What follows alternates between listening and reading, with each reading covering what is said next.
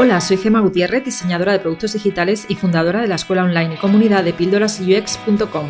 Si deseas aprender diseño de experiencia de usuario con un enfoque humanista, este es tu lugar. Vamos a comenzar.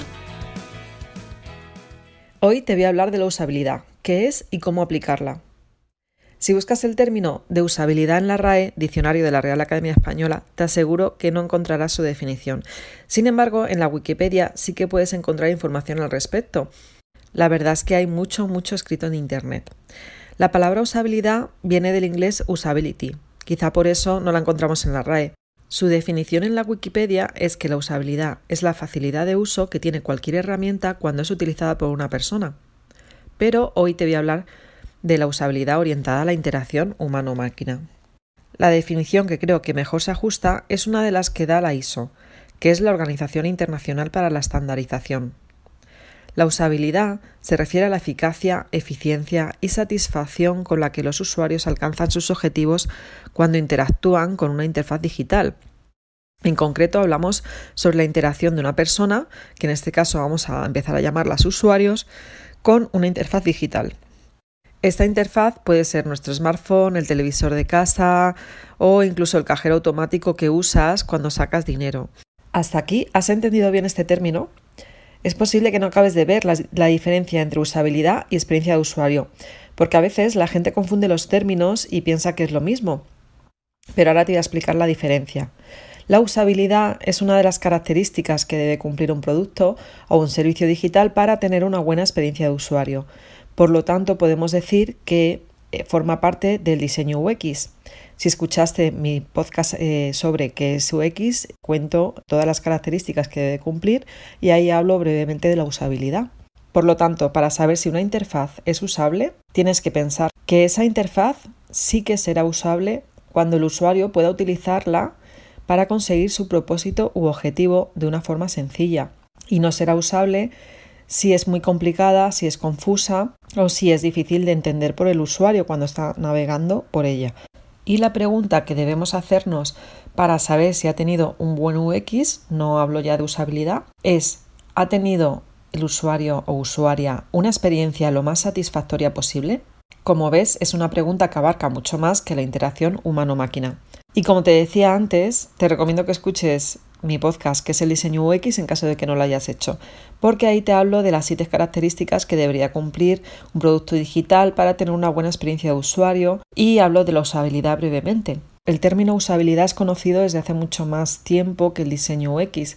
Recuerdo que cuando yo era diseñadora web a inicios del año 2000, la usabilidad era un término muy conocido gracias en parte a Jaco Nielsen, el gurú de la usabilidad web. Si estás aprendiendo ahora es posible que no hayas escuchado hablar de él, pero todos los diseñadores lo conocemos. Todos, además, todos nos habíamos leído su libro Usabilidad para el diseño web, la práctica de la simplicidad. Tiene más libros, pero bueno, este fue uno de los primeros que lanzó. Y cuando hablábamos de usabilidad, siempre acabábamos nombrando a Nielsen en algún momento, ¿no? Era como era nuestro gurú. Os voy a poner el enlace a la página web de su empresa muy conocida porque publican estudios de sus investigaciones en el campo de la experiencia de usuario y también dan formación por todo el mundo. Lo pondré en, las referencias del artículo de Píldoras UX relacionado con este podcast, así que entrar en Píldoras UX barra blog y ahí podéis encontrar el artículo sobre usabilidad. Yo ahora suelo recomendar otros libros que no son el Jacob Nielsen, esa es la verdad, eh, como por ejemplo eh, me gusta mucho el de usabilidad web, escrito por Pablo Fernández, y que además lo, lo recomendó con una reseña Olga Carreras en su blog Usable Accesible, que es un blog que también pondré en referencias, es muy muy bueno.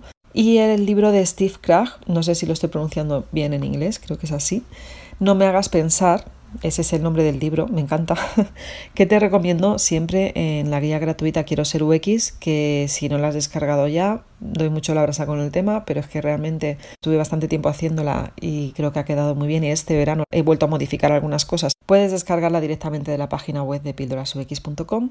Y ahora quiero hablar quiero ver una serie de puntos de cuándo no es usable tu sitio web o tu aplicación móvil. Te voy a indicar algunos ejemplos de problemas con los que se enfrentan los usuarios y que indican claramente que existen fallos de usabilidad. Estos pueden ser cuando el usuario no puede o tiene dificultades a la hora de completar una tarea. Esto solemos verlo cuando realizamos el test de usuario. Ya sabéis que si habéis hecho mi curso de Udemy, viene en la fase posterior de hacer el diseño de prototipado. También es un problema de usabilidad cuando la interfaz por la que navega el usuario no muestra claramente cuáles son los call to action, en español llamada la acción, que es como se llaman los botones o enlaces con los que el usuario interactúa a veces nos encontramos que no, son, no queda claro si es un botón o es un texto normal, eh, no se está destacando y por lo tanto el usuario anda un poco perdido cuando está navegando. También cuando se producen errores y el sistema no da un mensaje claro de qué forma se pueden solucionar. No sé si te has encontrado alguna vez navegando por una página web o al hacer clic en algún botón eh, que de repente te lleva a una página que pone error 404. eso, eso es un ejemplo ahí como muy claro, ¿no? De que hay un error por detrás y el mensaje que te está dando pues no es el más adecuado. Hay que cuidar mucho los mensajes de error que recibe el usuario cuando trabajamos eh, diseñando software, que el usuario no está mm, cinco minutos en una página web, sino que igual se tira ocho horas porque tiene, en su trabajo tiene que estar trabajando con, esa, con ese software. Así que es muy muy importante cuidar muchísimo todos los mensajes de error, ¿vale? La siguiente es cuando los usuarios no encuentran la información que necesitan y buscan. Es decir, hay una mala arquitectura de la información, no se ha hecho bien la navegación, cuando no existen mensajes de confirmación del sistema que validen las acciones del usuario, te pongo un ejemplo, tú imagínate que realizas una compra por internet y en ningún momento te dicen, o sea, metes tus datos de la tarjeta, hacer, das al botón de comprar y no te aparece la pantalla de validación, de confirmación de compra. Imagínate el susto que te das, ¿vale? Eso es un error de usabilidad también. Estos son algunos de los ejemplos, hay muchos más, de por qué un sitio web o una aplicación móvil o cualquier interfaz no es usable. Entre las distintas reglas y principios existentes para poder evaluar la usabilidad de tu producto o servicio digital se encuentran las heurísticas de Nielsen, que son reglas generales de usabilidad creadas por este hace ya bastante tiempo, como en los años 80, y a día de hoy siguen siendo utilizadas en las evaluaciones heurísticas que a veces nos encargan distintas empresas a profesionales del diseño para que revisemos la usabilidad de sus páginas web u otros servicios o productos y le demos un informe sobre lo que falla y cómo mejorarlo. Existen otros principios de usabilidad interesantes, aunque a día de hoy los de Nielsen son de los más conocidos. Más adelante en otro podcast te hablaré de otros principios de usabilidad muy interesantes, porque no son solo los de Nielsen. Te recomiendo que entres a leer uno de los artículos que tenemos en nuestro blog que se llama Los 10 principios heurísticos de Jacob Nielsen, que es de los más leídos, de hecho. Y aquí acaba el podcast sobre usabilidad. Espero que te haya quedado claro.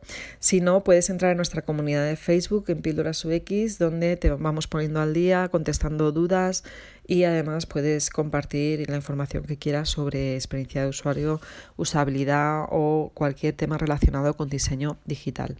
Nos vemos en el siguiente podcast, que será el lunes que viene, con Carmen Álvarez, una diseñadora de experiencia de usuario sevillana que ahora vive en Madrid y nos va a hablar de cómo aprender diseño de experiencia de usuario.